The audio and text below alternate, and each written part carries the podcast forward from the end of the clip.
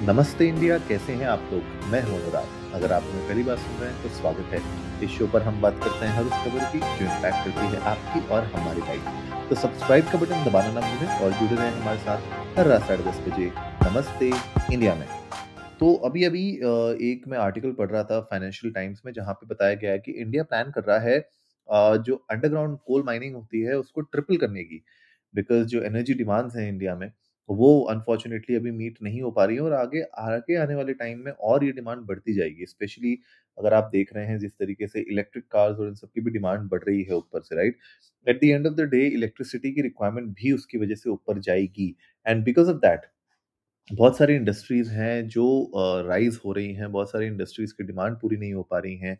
जो house hold है उसकी डिमांड्स पूरी नहीं हो पा रही हैं। तो इन सब चीज़ों के लिए दे हैव प्लान्ड के ट्रिपल आउटपुट अचीव करने की कोशिश कर रहे हैं वो through underground coal mines by 2028 ये एक प्लान है। अगर मैं आपको बताऊँ इंडिया वर्ल्ड का सेकंड लार्जेस्ट कोल प्रोड्यूसर है आफ्टर चाइना राइट तो अभी अगर आप देखेंगे जो जो करंटली uh, जो एक्सट्रैक्शन होता है 95 परसेंट उसका जो कोल जो आता है वो ओपन कास्ट माइन से होता है राइट जो सरफेस के ऊपर से की जाती है राइट लेकिन इसको अब अंडरग्राउंड माइनिंग अंडरग्राउंड टनलिंग के थ्रू इसको किया जाएगा जो कि कॉमनली चाइना और ऑस्ट्रेलिया में हमें देखने को मिलता है बट इंडिया में उतना कॉमन नहीं है। तो अब प्लान हो रहा है कि उसको ट्रिपल करने का। बट अब इससे जो आ, मुझे जो इन्फॉर्मेशन इसमें समझ में आ रही है उसको मैं लिंक करना चाहता हूँ हमारी ओवरऑल जो इलेक्ट्रॉनिक व्हीकल जो इलेक्ट्रिक व्हीकल्स हैं लाइक इलेक्ट्रिसिटी से चलने वाली जितनी भी गाड़ियाँ हैं उनका क्या इम्पैक्ट होने वाला है उनकी क्या रिक्वायरमेंट उनमें चैलेंजेस क्या हैं? उसको भी समझना बहुत ज़्यादा ज़रूरी है कि जो ईवी e है राइट ईवी e की कॉस्ट ईवी की जो बैटरी कॉस्ट है, वो अगर आप देखें तो अपफ्रंट बहुत ज़्यादा होती है।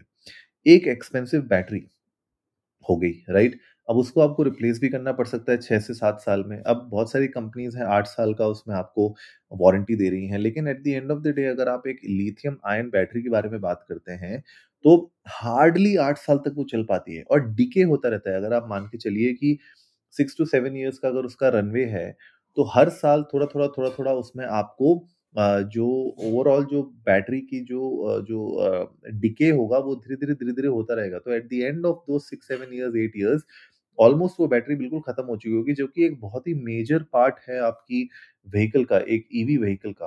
तो ओवरऑल जो अपफ्रंट कॉस्ट होती है बहुत ज़्यादा हाई होती है और प्लस आपको इलेक्ट्रिसिटी की रिक्वायरमेंट है उसको बार बार चार्ज करने की। और जो चार्जिंग टाइम्स हैं, वो भी हाई हैं। चार्जिंग टाइम्स में भी आपको बहुत ज़्यादा टाइम लगता है। करंटली जो इलेक्ट्रिक व्हीकल्स जो बिक रही हैं इंडिया में, वो भी अभी फ़र्स्ट जनरेशन सेकेंड जनरेशन तक ही पहुँची हैं। अभी उनमें बहुत ज़्यादा एडवांसमेंट्स नहीं हुई हैं। स्पेशली जो बैटरी पैक्स हैं, उनमें इतनी एडवांसमेंट्स नहीं है।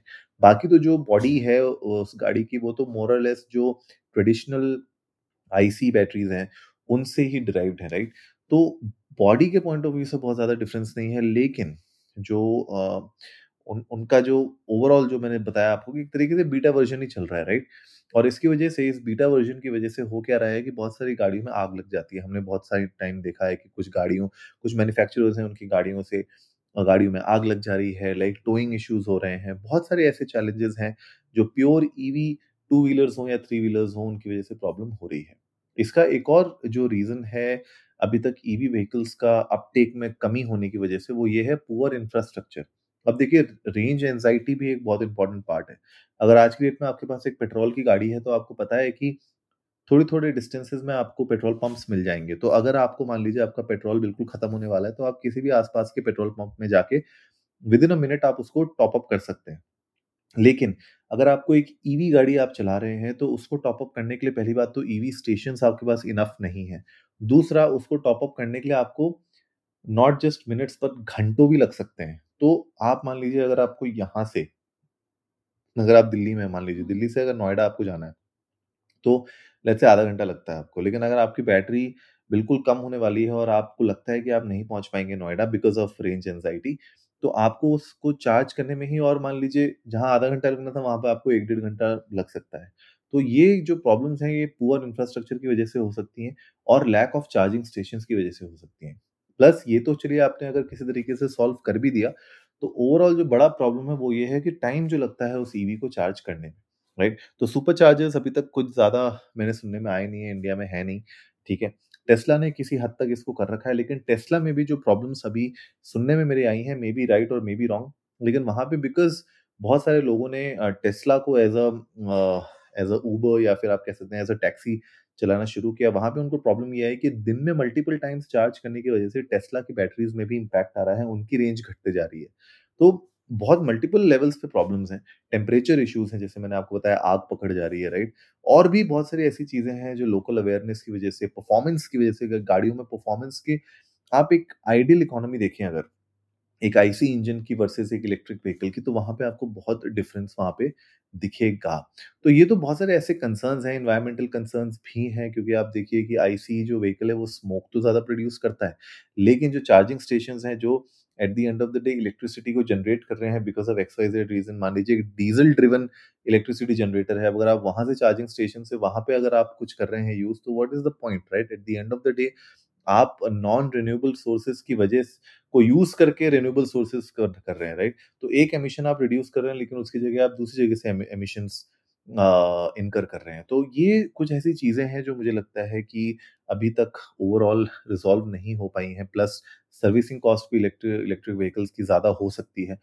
तो घूम फिर के बात यह है कि ईवीज़ जो है ना at the end of the day देखिए कंप्लीटली वैनिश आज तो नहीं कर पाएँगे आईसी इंजन्स को, लेकिन अगर फ्यूचर में इनको ईवी की तरफ़ अगर बहुत ज़्यादा स्ट्रांगली जाना है, तो सबसे पहले तो अगर आप कोल के ऊपर डिपेंडेंट हैं, तो आप नहीं रह सकते बहुत सालों तक कोल के ऊपर डिपेंडेंट। आपको न्यूक्लियर पावर की तरफ़ कन्वर्ट होना ही पड़ेगा, लेकिन न्यूक्लियर पावर को सेटअप करना भी अपने आप में मज़ाक नहीं है, उसको भी आने में कुछ समय लग सकता है। बट आप लोग जा सकते हैं इंडिया इंडस्ट को नमस्ते पर ट्विटर और इंस्टाग्राम पे हमारे साथ अपने थॉट्स शेयर कर सकते हैं इस टॉपिक पे। आप लोग हमें बताइए कि क्या आप लोगों को लगता है कि ये जो ओवरऑल कॉन्सेप्ट है जहाँ पे हम बात कर रहे हैं कोल से प्रोड्यूस प्रोडक्शन ऑफ़ इलेक्ट्रिसिटी या फिर आप बोल रहे हैं कि न्यूक्लियर पावर की तरफ़ चलते हैं हम इलेक्ट्रिसिटी को जनरेट करने के लिए, क्या वो एक्चुअली में फ़ायदेमंद होगा या उसको हम किसी लेवल तक पहुँचा सकते हैं कि नहीं?